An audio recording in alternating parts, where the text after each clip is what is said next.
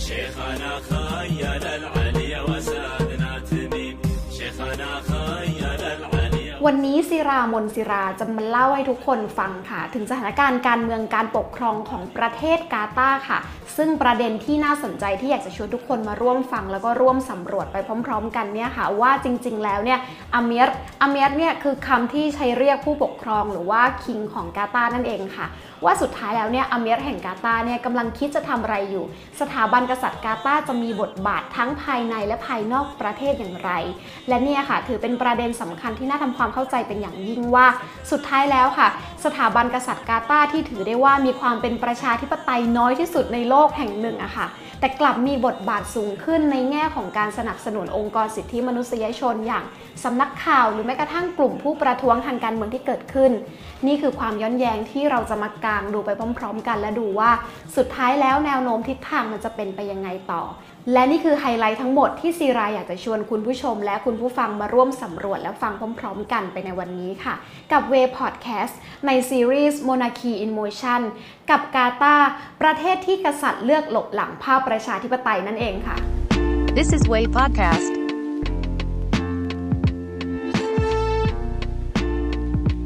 Monarchy in Motion. ในความเคลื่อนไหวของสถาบันกษัตริย์ แต่ก่อนอื่นนะคะ ก่อนที่เราเนี่ยจะไปพูดถึงสถานการณ์ทางการเมือง แล้วก็ปัญหาด้านสิทธิมนุษยชน ความย้อนแย้งต่างๆ ที่เกิดขึ้นในกาตาร์เนี่ยเราจะขอปูพื้นฐานก็คือ เล่าถึงระบบการคัดเลือกหรือว่าระบบการปกครองกษัตริย์ก่อนค่ะ ซึ่งจากคลังข้อมูลของกระทรวงการต่างประเทศแห่งสหรัฐอเมริกาในช่วงปี 2009 ถึงปี 2017 เนี่ยได้มีการมาระบุว่า แม้กาตาจะเป็นประเทศที่ปกครองด้วยระบอบราชาธิปไตย ภายใต้รัฐธรรมนูญเนี่ยแต่ท้ายที่สุดแล้วค่ะอาเมียร์หรือว่าผู้ปกครองหรือว่าคิงเนี่ยก็มีอำนาจในการให้ผ่าน หรือว่าแม้กระทั่งปฏิเสธร่างกฎหมายได้ ตรงนี้ค่ะมันจะต่างจากประเทศในฝั่งบ้านเราเนาะที่แบบว่าคิงเนี่ยจะไม่สามารถมีสิทธิ์มาปฏิเสธร่างหรือว่าอะไรได้เลย แต่ว่าคิงในฝั่งของกาตาเนี่ยมีสิทธิ์ที่จะแก้ร่างใหม่ แล้วก็ไม่เอากฎหมายฉบับนี้ก็ย่อมได้เช่นกันค่ะ และนอกจากนี้นะคะคิงเนี่ยนอกจากจะมีอำนาจในการที่ว่าจะให้ร่างกฎหมายฉบับใดผ่านหรือว่าไม่ผ่านแล้วอะค่ะคิงจะต้องมีการปรึกษาหารือกับสภาที่ปรึกษาทั้งหมด 45 คน ซึ่งโครงสร้างสภาทั้งหมด 45 คนนะคะมันจะมาจากการเลือกตั้งจากฝั่งประชาชนเนี่ยทั้งหมด 30 คน แต่อีก 15 คนในสภาค่ะก็มาจากการแต่งตั้งของคิงโดยตรงเลยค่ะ นอกจากที่อาเมียร์หรือว่าคิงของกาตาเนี่ยจะมีอำนาจเบ็ดเสร็จทางการเมืองแล้วอะค่ะกาตายังไม่มีการเลือกตั้ง้งผู้นำระดับชาติด้วยนะคะ อันนี้เป็นอะไรที่สราเองค่อนข้างว้าวนะคะ ถ้าคุณผู้ชมคุณผู้ฟังหลาย ๆ คนเคยได้ยินมาก่อน หรือว่ามีอะไรเพิ่มเติมเนี่ยก็มาแชร์กันข้างล่างถึงประเด็นนี้กันนะคะ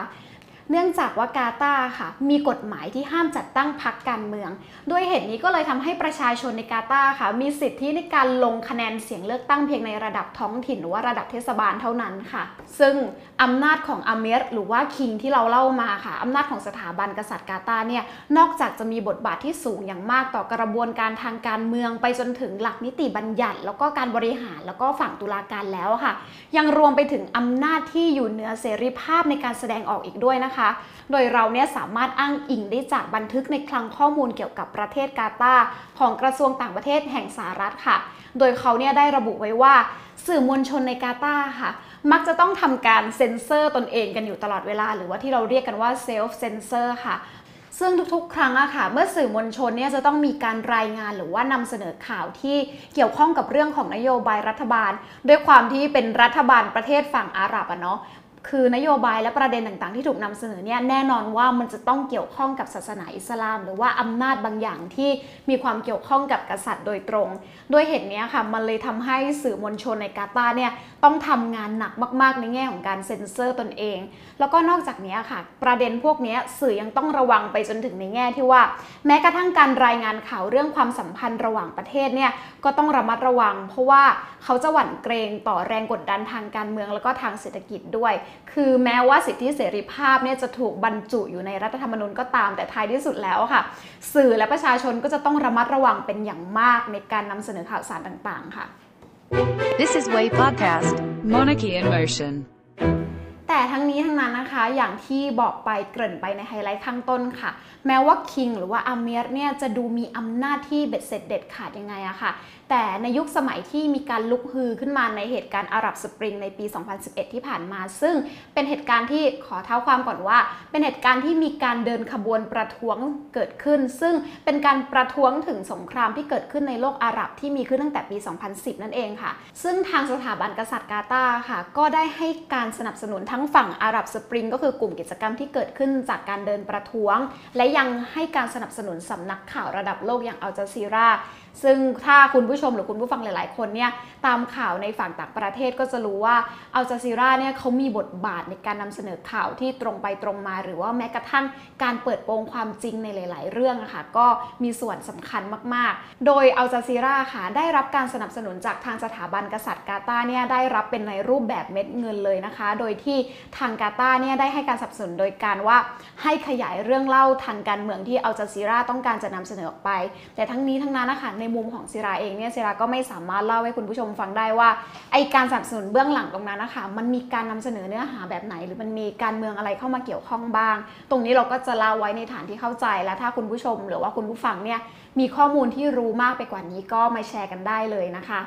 ซึ่งการสนับสนุนกลุ่มกิจกรรมอาหรับสปริงแล้วก็สำนักข่าวอัลจซีราที่เกิดขึ้นนะคะทำให้อาห์เมดบินคาลิฟะอัลจานี ถ้าอ่านชื่อผิดไปก็ขออภัยด้วยนะคะ เป็นอามิรแห่งกาตาร์ในขณะนั้นนะคะผู้เป็นพ่อของอามิรหรือว่าคิงองค์ปัจจุบันของกาตาร์ซึ่งนั่นก็คือตาฮมิมบินอาห์เมดอัลจานีนะคะทำให้คือเรียกว่าการกระทำของอดีต king และ king ในปัจจุบันที่สนับสนุนเรื่องนี้เนี่ยทำให้ราชวงศ์ในฝั่งซาอุดิอาระเบีย แล้วก็รวมไปถึงฝั่ง UAE หรือว่าอาหรับเอมิเรตส์อะค่ะ เขาก็ไม่ค่อยพอใจแล้วก็ไม่ค่อยเห็นด้วยว่าทำไมจะต้องไปสนับสนุนกลุ่มอาหรับสปริง และทำไมจะต้องไปให้ท้ายหรือว่าหนุนหลังอัลจาซีราด้วย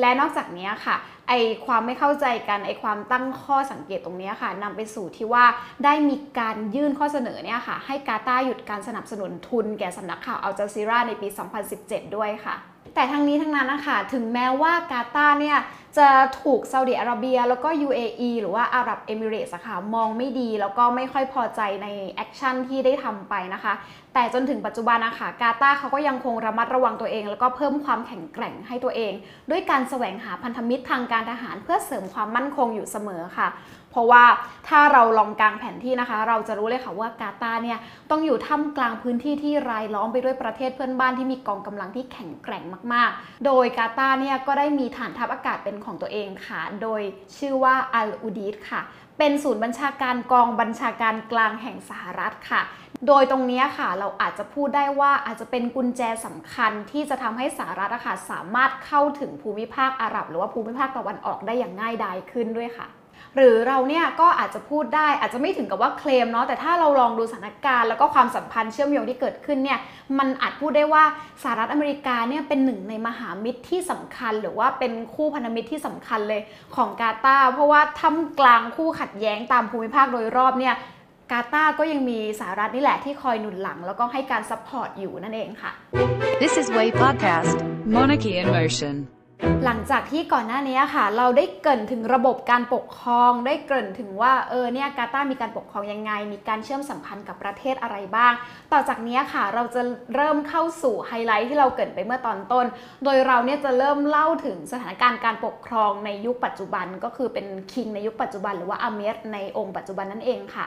โดยจริงๆแล้วค่ะ การขึ้นครองราชของอาเมรองค์ปัจจุบันเนี่ยเริ่มจากการที่ผู้เป็นพ่อหรือว่าอดีตพระราชาธิบดีอย่างฮาหมัดบินคาลิฟะอัลธานีเนี่ยค่ะได้สละราชบัลลังก์เพื่อเปิดทางให้ผู้เป็นลูกชายอย่างตามิมบินฮาหมัดอัลธานีได้ขึ้นครองราชย์ ตรงนี้ค่ะมันถือได้ว่า เป็นก้าวแรกของความเปลี่ยนแปลงครั้งสำคัญเช่นกัน เพราะว่าโดยปกติแล้วค่ะอาเมียร์หรือว่าผู้ครองบัลลังก์ของกาตาร์เนี่ยเขาจะหยุดการครองราชย์ก็ต่อเมื่อสิ้นอายุขัยหรือว่าสวรรคตนั่นเองค่ะ แต่ครั้งนี้ค่ะมันเป็นการที่คนพ่อเนี่ยลงจากตำแหน่งเพื่อดันคนลูกขึ้นมาเลย ตรงนี้เราอาจพูดได้ว่ามันเป็นการเปลี่ยนแปลงที่เขาจงใจแล้วก็ตั้งใจจริง ๆ ว่าจะทำให้สิ่งนี้มันเกิดขึ้น ซึ่ง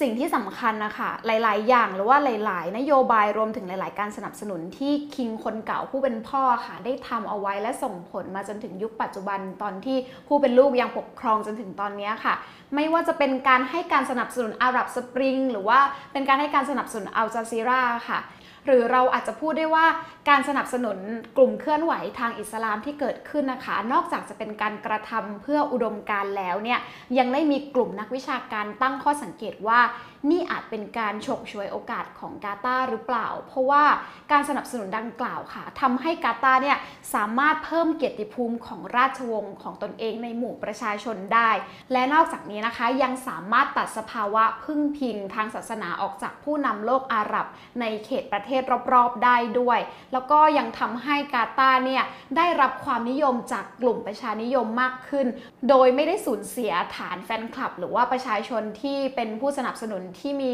แนวคิดฝั่งอนุรักษ์นิยมไปเลยแม้แต่น้อยนั่นเองค่ะ ก็ถือได้ว่าถ้ามันเป็นการฉวยโอกาสจริงๆเนี่ยก็เป็นแผนที่คิงคนเก่าเนี่ยวางมาได้อย่างค่อนข้างดี แล้วก็เป็นไปตามที่เขาต้องการเลยนะคะ This is Way Podcast, Monarchy in Motion. แต่ทั้งนี้ค่ะ แม้ว่าคิงคนเก่ารวมถึงคิงคนปัจจุบันนะคะจะถูกตั้งข้อสังเกตหรือว่าตั้งคำถามว่า นี่เป็นการฉวยโอกาสหรือเปล่า แต่ความพยายามของสถาบันกษัตริย์กาตาร์ในการที่จะเร่งพัฒนาเพื่อเสริมภาพลักษณ์หรือว่าความก้าวหน้าอะไรก็ตามอะค่ะ ก็ยังไม่หมดเพียงเท่านี้นะคะ เราจะยกตัวอย่างค่ะภายหลังจากสถานการณ์วิกฤตนายวันๆหรือว่าสถานการณ์วิกฤตการณ์ช่วงในปี 2001 ที่ ขอเท้าความว่าเป็นเหตุการณ์ที่มีผู้ก่อการร้ายอะค่ะจี้เครื่องบินโดยสารของสหรัฐอเมริกาเป็นจำนวนทั้งหมด 4ลำแล้วก็บังคับให้บินชนตึกที่สูงมากๆ 2 ตึกในนครนิวยอร์กข่าวนี้เนี่ยคุณผู้ชมคุณผู้ฟังเนี่ยศิรามั่นใจว่าอาจจะรู้ดีกันอยู่แล้ว แต่ถ้าสำหรับใครที่ไม่ได้รู้รายละเอียดก็สามารถไปเสิร์ชใน Google ได้ด้วยการพิมพ์ว่าเหตุการณ์นายวันๆนั่นเองค่ะ ก็เหตุการณ์ดังกล่าวค่ะ มันส่งผลให้ฝั่งประเทศอาหรับ หรือว่าเขตตะวันออกกลางเนี่ย ถูกมองด้วยภาพลักษณ์ที่ไม่ดีมากๆ กาตาก็เลยได้ตัดสินใจเร่งรัดกระบวนการปฏิรูปด้านสังคม ไปจนถึงด้านศาสนามากขึ้น โดยเราจะเห็นได้จากที่ว่าอยู่ๆเนี่ย กาตาร์เนี่ยก็ได้อนุมัติให้ผู้หญิงสามารถขับรถได้ เพราะว่าจากเดิมอะค่ะหลาย ๆ คนอาจจะทราบกันอยู่แล้วว่า ในประเทศฝั่งที่ใช้กฎหมายอิสลามอะค่ะผู้หญิงจะมีข้อจำกัดที่จะไม่สามารถทำอะไรได้เยอะมาก และนอกจากที่จะเปิดโอกาสให้ผู้หญิงขับรถได้แล้วอะค่ะ ยังเปิดโอกาสให้ผู้หญิงเนี่ยได้เข้าถึงการศึกษามากยิ่งขึ้นอีกด้วยแล้วก็ไฮไลท์เด็ด ๆ เลยนั่นก็คือ การวางแผนพัฒนาเศรษฐกิจที่วางไปจนถึงปี 2030 ซึ่งอยู่ในไฮไลท์ที่จิราได้พูดไปเมื่อข้างต้นนั่นเองค่ะ โดยแผนเศรษฐกิจที่ซิราได้เกรินไปเมื่อข้างต้นนะคะที่บอกไว้ว่าถูกวางแผนไว้ในระยะยาวไปจนถึงปี 2030 เนี่ยได้ถูกเปิดตัวเมื่อปี 2008 ค่ะ ในชื่อ Qatar's National Vision 2030 ค่ะ โดยที่พระราชาธิบดีตัฮมิมบินอาเมดอัลซานี หรือว่าคิงคนปัจจุบันนะคะเขาได้มีพระราชโวาทหรือว่าถ้าพูดภาษาปากของเราก็คือ เขาได้แสดงสปีชในงานเปิดตัวแผนนี้ค่ะว่า กาตาต้องไม่หยิ่งพยอง เนื่องจากความอ่อนน้อมถ่อมตน คือสัญญาของผู้แข็งแรง และนอกจากนี้นะคะ ยังพูดอีกว่า เราไม่สนับสนุนการประทะกัน เราเคารพผู้อื่นอย่างจริงใจ เราคือมุสลิมและอาหรับที่เคารพความหลากหลาย เคารพศาสนาที่แตกต่างทั้งในและนอกประเทศของเรา ในฐานะอาหรับ เราปฏิเสธการแบ่งแยกสังคมอาหรับด้วยเส้นแบ่งของความแตกต่างหลากหลายสปีชตรงนี้ค่ะ ทางสื่อเนี่ยเขาได้ออกมาวิเคราะห์ว่าคิงเนี่ยต้องการจะสะท้อนให้เห็นว่ากาตาร์เนี่ยจะไม่สนับสนุนกลุ่มใดกลุ่มหนึ่ง ในภูมิภาคเป็นพิเศษเหมือนกับที่ซาอุดิอาระเบียหรือว่าอิหร่านทำค่ะ แต่ทั้งนี้ทั้งนั้นนะคะ ถ้าคนที่รู้หลักของอิสลามเนี่ยการที่เราฟังสปีชเนี้ยค่ะ อย่างเช่นตรงที่เขาพูดว่า เราคือมุสลิมและอาหรับที่เคารพความหลากหลาย ตรงนี้ค่ะ ความหลากหลายเนี่ยอาจจะนำไปสู่การถกเถียงกันได้ว่า ไอ้ความหลากหลายเนี่ยมันครอบคลุมไปถึงไหน เพราะว่าเราจะเห็นได้ง่ายๆ จากเนี่ยค่ะ เหมือนตัวอย่างพรบสมรสเท่าเทียมที่เกิดขึ้นเนี่ยเราก็จะเห็นได้ว่ายังมีการหยิบยกหลักศาสนาของอิสลามเนี่ยค่ะมาพูดกันอีกค่ะว่าเออเนี่ย ความหลากหลายที่คนพยายามเรียกร้องเนี่ยมันผิดหลักนะ ดังนั้นนะคะสปิชในครั้งนั้นเนี่ยก็เลยนำไปสู่การสร้างรอยร้าวในฝั่งราชวงศ์ด้วยกันเองค่ะ ก็ไม่น่าแปลกใจค่ะที่จะเกิดการสร้างรอยร้าวเพราะว่าเราต้องทำความเข้าใจว่าราชวงศ์ในฝั่งอาหรับเนี่ยเขาก็ต้องเคร่งแล้วก็ยึดหลักปฏิบัติอย่าง เคร่งครัดกันอยู่แล้วค่ะ เพราะว่าเนื่องจากบางใจความของสปีชอย่างที่ซิราได้บอกไปอะค่ะ มันไม่สอดคล้องกับหลักปฏิบัติ รวมไปถึงหลักศาสนาอิสลามนั่นเอง โดยสำนักข่าวอาหรับนิวส์เนี่ยก็ได้มีการออกมารายงานว่าชีคฟาฮัดบินอับดุลละอัลซานีค่ะ หนึ่งในสมาชิกราชวงศ์เนี่ยก็ได้ออกมาแสดงความคิดเห็นถึงสปีชนั้นผ่านทวิตเตอร์ค่ะว่า เป็นความผิดพลาดด้านการบริหาร และส่งผลให้สมาชิกราชวงศ์หลายพระองค์เนี่ยถูกจัดเข้ากลุ่มรายชื่อต้องห้ามในการเดินทางเข้าประเทศอื่น ๆ ด้วย สาเหตุหนึ่งอะค่ะมันอาจจะมาจากการถูกคว่ำบาตรจากหลาย ๆ ชาติในภูมิภาคอาหรับตรงนั้นด้วย เพราะว่าต้องพูดว่าไอสปีชที่ทางคิงได้แสดงจุดยืนนะคะมันไม่ได้แค่สร้างความไม่พอใจต่อสมาชิกบางคนในราชวงศ์นะคะ แต่มันยังสร้างความไม่พอใจและความไม่เข้าใจอะค่ะ ไปถึงประเทศโดยรอบด้วยค่ะ This is Way Podcast, Monarchy in Motion. สถานการณ์ทางการเมืองแล้วก็รวมไปถึงปัญหาต่างๆ ที่เกิดขึ้นนะคะ นอกจากจะเกิดจากการวิพากษ์วิจารณ์กันเองภายในประเทศแล้วเนี่ยค่ะ กาตายังมีประเด็นหรือว่าข้อคอรหาที่ต้องเผชิญกับในระดับนานาชาติด้วย เพราะว่ามันได้มีการรายงานว่ากาตาเนี่ยมีข้อคอรหาเรื่องการซื้อเสียงคณะกรรมการบริหารฟีฟ่าเพื่อให้ได้มาซึ่งคะแนนเสียงสำหรับการจัดฟุตบอลโลกในประจำปี 2022 นี้ค่ะ โดยข้อคอรหาดังกล่าวเนี่ยมีการเล่ามาว่ามีการประชุมลับระหว่างอดีตประธานาธิบดีฝรั่งเศสอย่างนิโคลัสซาโกซีนะคะ คือถ้าศิลาอ่านผิดไปก็สามารถ correct กันได้เลย พอดีไม่สามารถอ่านสำเนียงฝรั่งเศสได้นะคะ ซึ่งเป็นประธานสมาคมฟุตบอลยุโรป แล้วก็รองประธานฟีฟ่าอย่างมิเชลพลาตินีค่ะ ร่วมกับตามิมบินอามัดอัลซานี ซึ่งเป็นคิงของกาตาร์ค่ะ เขาได้มีการประชุมลับร่วมกันเพื่อที่จะ มีการรายงานว่ามีการให้สินบนกันมีการยัดเงินกันหรือเปล่า ซึ่งขณะนั้นนะคะพระองค์เนี่ยยังดำรงตำแหน่งพระยศเป็นมกุฎราชกุมารหรือว่ายังไม่ได้ขึ้นครองราชเลย ซึ่งตรงนี้ค่ะมันนำมาสู่กระบวนการการสอบสวนที่ยาวนานมากตั้งแต่ปี 2011 เป็นต้นมา แต่สุดท้ายค่ะก็ได้มีการรับโทษอย่างถูกต้อง แล้วก็มีการปิดคดีอย่างเสร็จสิ้นกันไปเป็นที่เรียบร้อยแล้วค่ะ จากที่ศิราได้เล่ามาทั้งหมดนะคะ คุณผู้ชมและคุณผู้ฟังเนี่ยก็อาจจะเห็นได้ว่า เส้นทางความพยายามในการที่จะพัฒนาผลักดันภาพลักษณ์ หรือว่าผลักดันอะไรก็ตามของกาตาเนี่ยมันคงดูสวยงามแล้วก็เป็นไปอย่างดี เออ มันก็ดูเป็นความพยายามที่มันควรจะเป็นเนาะไม่ว่าจะเป็นการส่งเสริมกลุ่มกิจกรรมเคลื่อนไหวฝั่งอิสลาม หรือว่าส่งเสริมสำนักข่าวอาจาซีราอะไรอย่างนี้ใช่ไหมคะ แต่ในความเป็นจริงแล้วค่ะ ไอเส้นทางที่มันดูสวยงาม มันดูเรียบอันนี้ค่ะ มันยังมีการใช้กฎหมายปิดปาก ซึ่งเป็นปัจจัยหลักที่นำไปสู่การเกิดปัญหาด้านสิทธิมนุษยชนนั่นเองค่ะ โดยในกาตาร์เนี่ยยังมีสถานการณ์ย้อนแย้งพวกเนี้ยค่ะ เกิดขึ้นอยู่มาก และนี่คือตัวอย่างที่ศิราจะยกให้ฟังค่ะ This is Way Podcast, Monarchy in Motion. เริ่มต้นจากในปี 2019 นะคะ องค์กรนิรโทษกรรมสากล หรือที่เรารู้จักกันในชื่อ Amnesty International ค่ะ เขาได้ออกมาแถลงการประท้วงกฎหมายควบคุมการแสดงออกฉบับใหม่ของ King Sheikh Fahad bin Abdullah Azani นะคะ โดยที่กฎหมายที่ได้ออกมาเรียกร้องตัวนี้ค่ะ เขาบอกว่ามันได้ครอบคลุมแล้วก็ควบคุมการกระจายข้อมูลข่าวสาร ไม่ว่าจะเป็นข่าวลือหรือว่าข่าวสารชนิดใดๆก็ตามทั้งในแล้วก็นอกประเทศ โดยที่ฝั่งภาครัฐของกาตาร์เนี่ยเขาได้ออกมาให้เหตุผลและอธิบายว่ากฎหมายนี้มันมีเพื่อปกป้องผลประโยชน์ของชาตินะ เพื่อไม่ให้ผู้หวังดีมาก่อกวน และปกป้องระบบสังคมของกาตาร์ ฟังดูคุ้นๆไหมคะ ปกป้องความมั่นคงของชาติ ปกป้องระบบสังคมของชาติ ซึ่งศิราคิดว่าทุกคนเนี่ยก็อาจจะรีเลทได้ของฝั่งบ้านเราเช่นกันค่ะว่ามีประเทศไหนบ้างที่มีกฎหมายปิดปากประชาชนอยู่ และนอกจากนี้ค่ะ ด้านผู้อำนวยการของ Amnesty ฝั่งประจำออกกลางอย่างลินมาลูฟะค่ะเขาก็ยังได้ออกมาเรียกร้อง แล้วก็ระบุว่ากฎหมายนี้ค่ะจะทำให้คิงแห่งกาตาเนี่ยสามารถปิดปากทุกๆ การวิพากษ์วิจารณ์ของประชาชนได้ และทางกาตาเนี่ยควรที่จะเพิกถอนกฎหมายเหล่านี้ออกนะคะ ไม่ใช่เพิ่มกฎหมายที่อันตรายกับประชาชน อันตรายต่อการแสดงออกเช่นนี้ จากที่เกินไปถึงกฎหมายปิดปากนะคะศิราก็จะมาขยายความให้ฟังค่ะว่า กฎหมายปิดปากที่เกิดขึ้นนะคะมันนำมาซึ่งปัญหาสิทธิมนุษยชนยังไงบ้าง เราจะเห็นได้จากในปี 2011 ค่ะ ในปี 2011 เนี่ย ในกาตาร์ได้มีการจับกลุ่มกวีที่มีความสำคัญต่อการปฏิวัติในกลุ่มอาหรับสปริง อย่างโมฮัมหมัดอัลอาจามีนะคะ เพราะว่าเนื่องจากกวีท่านนี้ค่ะ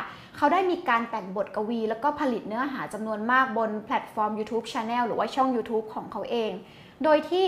มีเนื้อหาที่เขาเล่ามาว่า เป็นการล้อเลียนเสียดสีบรรดาราชวงศ์ในภูมิภาคค่ะ แต่ถ้าไม่แน่ใจว่าตอนนี้ยังมีซอสให้ทุกคนได้ลองย้อนกลับไปดูหรือเปล่า แต่จากที่อ่านรายงานมาเนี่ยเขาบอกว่าจริง ๆ แล้วค่ะในวิดีโอพวกนั้นนะคะ ไม่ได้มีการชี้เฉพาะเจาะจงว่ากำลังเสียดสีใครเป็นพิเศษเลยนะคะ ก็ถ้าเป็นในเคสบ้านเราเนี่ยถ้ามันมีประเด็นนี้ขึ้นมาเนี่ยคำที่มักจะเกิดขึ้นในสื่อหรือว่าเกิดขึ้นในความคิดเห็นของภาคประชาชนนั่นก็คือ ทำไมมันเปราะบางจังเลย นั่นน่ะสิคะนี่ก็เป็นคำถามที่เรายังต้องตั้งคำถามกันต่อไปค่ะ This is Way Podcast, Monarchy in Motion. แล้วก็หลังจากการจับกลุ่มตั้งแต่ปี 2011 นะคะ แม้ว่าภายหลังเนี่ยจะมีการขึ้นของราชย์ของคิงคนใหม่ที่คนในกาตาร์เนี่ยก็จะเริ่มมองเห็นสัญญาณความเปลี่ยนแปลง มองว่าเออประชาธิปไตยมันจะต้องดีขึ้น มันจะต้องมีอะไรที่ดีขึ้นเนี่ยแต่ในแต่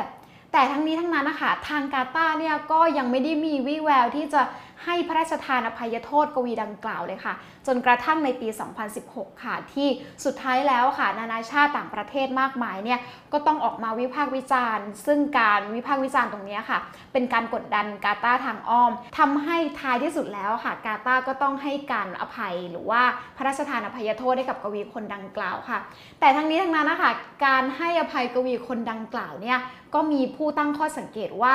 ที่ออกมาให้อภัยในช่วงที่ผ่านมาเนี่ยเพราะว่ากาตาร์ได้รับเลือกเป็นเจ้าภาพในการจัดฟุตบอลโลกปี 2022 หรือเปล่า แล้วก็ต้องการจะเพิ่มภาพลักษณ์อะเนาะแสดงความเป็นประเทศโลกเสรีมากขึ้นหรือเปล่า ซึ่ง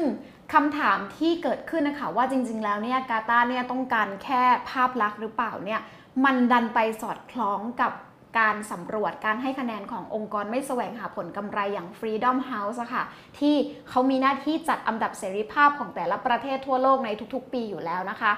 โดยที่เขาเนี่ยได้ออกมาเปิดเผยคะแนน ซึ่งเป็นการตอกย้ำสภาพประเทศของกาตาเลยค่ะว่ากาตาเนี่ยเป็นประเทศที่ไม่มีเสรีภาพใช่ค่ะ เขาใช้คำว่าไม่มีเสรีภาพเลยค่ะ เพราะว่าในการประเมินเมื่อปี 2021 ที่เกิดขึ้นนะคะกาตาร์ได้คะแนนด้านเสรีภาพเนี่ยไปเพียง 25 คะแนนจาก 100 คะแนน นั่นแปลว่าได้คะแนนมาเพียงร้อยละ 25 มันยังไม่ถึงครึ่งเลยค่ะ คุณผู้ชมและคุณผู้ฟังคะ มันเป็นแค่ 1 ส่วน 4 ของภาพรวมทั้งหมด ดังนั้นเนี่ยทาง Freedom House เนี่ยเขาก็เลยยืนยันว่ากาตาร์เนี่ยยังเป็นประเทศที่ไม่มีเสรีภาพค่ะ ตัวชี้วัดอีกหนึ่งตัวนะคะ นอกจากคะแนนของฝั่ง Freedom House แล้วเนี่ย มันยังดูได้จากกระบวนการเลือกตั้งสภาที่ปรึกษาตามรัฐธรรมนูญของกาตาที่เกิดขึ้นค่ะ เพราะว่ามันมีปัญหาเช่นกัน คือตำแหน่งทั้ง 45 ตำแหน่งที่เราเล่าไปว่า 30 ตำแหน่งเนี่ยต้องมาจากการเลือกจากภายนอกและ 15 ตำแหน่งคิงเป็นคนเลือกเนี่ยกลายเป็นว่าตำแหน่งทั้งหมดเนี้ยค่ะ ถูกแช่แข็งมาตั้งแต่ปี 2003 เพราะว่าคิงเนี่ยใช้คำว่าเลื่อนเลื่อนออกไปก่อน คือจะเลือกตั้งนะแต่ขอเลื่อนออกไปก่อน เลื่อนออกไปเรื่อยๆ จนถึงปี 2017 จนปี 2017 เนี่ยก็ยังได้มีการต่ออายุสมาชิกจำนวนมากใน 45 คนตรงนั้นอีก จนกระทั่งปี 2019อะค่ะ คิงเนี่ยก็ได้ออกมาให้คำมั่นสัญญาว่าจะเลือกตั้งแน่ ๆ ภายใน 2 ปี นั่นก็คือในปี 2021 ใช่ค่ะ และการเลือกตั้งเนี่ยก็ได้เกิดขึ้นในช่วงเดือนตุลาคม 2021 ที่ผ่านมา แต่ทั้งนี้ทั้งนั้นนะคะก็ได้มีนักวิชาการจำนวนหนึ่งอะค่ะ ออกมาวิพากษ์วิจารณ์ว่าไอการเลือกตั้งครั้งนั้นนะคะมันไม่ได้สร้างความเปลี่ยนแปลงในทั้งด้านการเมืองทั้งด้านเศรษฐกิจอะไรเลย เพราะว่า สิ่งที่น่าสนใจก็คือในความเป็นจริงแล้วเนี่ยกาตามีจำนวนประชากรที่ไม่ใช่พลเมืองกาตาเนี่ยอยู่มากกว่าครึ่งเพราะว่าส่วนใหญ่เนี่ยประชากรที่อาศัยอยู่ในประเทศกาตาส่วนใหญ่เนี่ยจะมาจากคนที่ เป็นต่างชาติมาทำงานหรือว่านักธุรกิจต่างๆ และที่สำคัญก็คืออันนี้เป็นสิ่งที่ศิราเพิ่งรู้ แล้วก็ค่อนข้างตกใจมากๆเลยนั่นก็คือ การที่จะได้สิทธิในการเป็นพลเมือง แล้วก็ได้สิทธิเหมือนกับเป็นชาวกาตาร์จริงๆเนี่ยได้เลือกตั้งเนี่ยคุณจะต้องมาอาศัยอยู่ที่กาตาร์เกิน 25 ปี บ้าไปแล้วคุณผู้ชมคุณผู้ฟัง 25 ปี มันเป็นระยะเวลาที่ยาวนานมาก คือปกติอะค่ะ ถ้าเป็นต่างประเทศหรือประเทศอื่นๆเนี่ยประมาณ 5 ปี 10 ปีเนี่ยคุณก็จะได้สัญชาตินั้นไป แต่อันเนี้ยคุณต้องอยู่ถึง 25 ปีเลยนะ ซึ่งมันเป็นระยะเวลาที่ถ้าพูดภาษาปากเราคือ ฉันอาจจะตายก่อนก็ได้ ฉันอาจจะตายก่อนที่จะได้เลือกตั้งในประเทศที่ฉันอาศัยอยู่ก็ได้ ดังนั้นนะคะนักวิชาการเขาก็เลยมองว่าสิทธิในการเลือกตั้งเนี่ยรวมไปถึงสิทธิในการมีส่วนร่วมทางการเมืองอื่นๆเนี่ยจึงจะเกิดขึ้นได้น้อยมากในสถานการณ์ของการเลือกตั้งของกาตาร์นั่นเองค่ะ This is Way Podcast, Monarchy in Motion. แต่ทั้งนี้ทั้งนั้นนะคะทั้งหมดที่พูดมาเนี่ยทุกคนก็จะเห็นว่า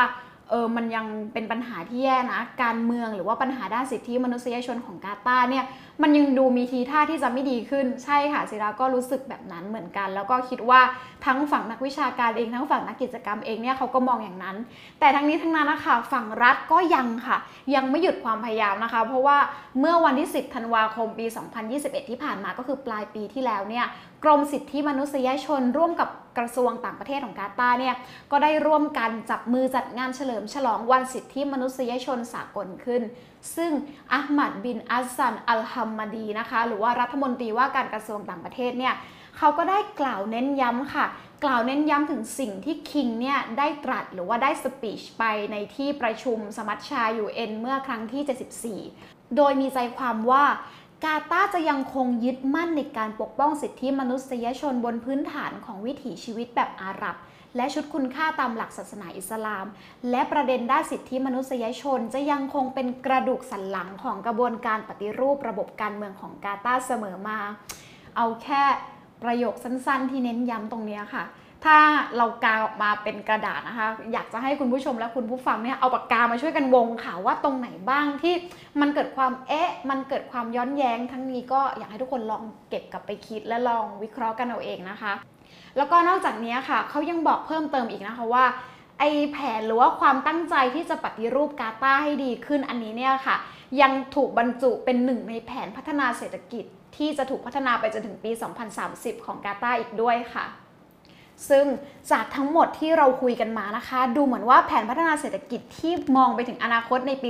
2030 ของคิง แล้วก็ของรัฐบาลเนี่ยจะค่อนข้างสวนทางกับสถานการณ์ แล้วก็สภาพทางการเมืองที่เกิดขึ้นใช่ไหมคะ ก็เหมือนที่เราลองยกตัวอย่างไปค่ะว่ามันมีความเอ๊ะ มันมีความย้อนแย้งเกิดขึ้นมากมายท่ามกลางการเมืองระดับภูมิภาค แล้วก็เกมแห่งอำนาจของบรรดาราชวงศ์ในตะวันออกกลางเนี่ยที่ดูเหมือนกับว่าจะทวีความร้อนระอุไม่ต่างจากอากาศทะเลทรายที่อยู่ตรงนั้นเลยอะค่ะประชาชนกาตาร์บางส่วนเนี่ยก็เลยทำได้เพียงแค่คาดหวังจริงๆค่ะว่าท้ายที่สุดแล้วอะค่ะ ประชาชนชาวกาตาร์พลเมืองตรงนั้นนะคะจะได้เห็นการปฏิรูปที่แท้จริงเนี่ยเมื่อไหร่ ซึ่งเราคงต้องพูดเหมือนเดิมนะคะว่า ในฐานะของเราอะค่ะที่เป็นประชาชนโลกเป็น global citizen เนี่ยทั้งคุณผู้ชมและคุณผู้ฟังรวมถึงศิราเนี่ยสิ่งที่พวกเราพอจะทำได้แล้วก็ควรจะทำกันต่อไป นั่นก็คือการจับตามองแล้วก็ติดตามข่าวสาร หยิบกรณีเหล่านี้ค่ะ มาทำความเข้าใจถอดบทเรียน เพื่อให้เราเนี่ยได้รู้แล้วก็รับมือกับกระแสความเปลี่ยนแปลงที่จะเกิดขึ้นในโลกได้อย่างตรงไปตรงมา แล้วก็ได้อย่างรู้เท่าทันนั่นเองค่ะ และนี่คือทั้งหมดของกาตาร์กับกษัตริย์ที่เลือกหลบหลังประชาธิปไตยค่ะ Monarchy in Motion. ขอขอบคุณคุณผู้ชมและคุณผู้ฟังนะคะ ที่ติดตามกันมาถึง episode นี้ เพราะว่าถ้าพูดกันตรงๆ ก็คือ เราเนี่ยเดินทางกันมาเกินครึ่งทางแล้วค่ะ แล้วก็หากใครต้องการแลกเปลี่ยนข้อมูลหรือว่า อยากจะแชร์เพิ่มเติมข้อมูลตรงไหนที่ซีราได้ตกหล่น หรือว่ามีติชมกันเนี่ยก็สามารถคอมเมนต์ข้างล่างได้ทุกช่องทางเลยนะคะ แล้วพบกันใหม่ค่ะทุกช่วงวันศุกร์กับซีรีส์ Monarchy in Motion ในความเคลื่อนไหวของสถาบันกษัตริย์ ทุกช่องทางของ Way Magazine ไม่ว่าจะเป็น Facebook Page Way Magazine YouTube Channel Way Magazine และ Spotify Way Podcast ค่ะ แล้วพบกันค่ะ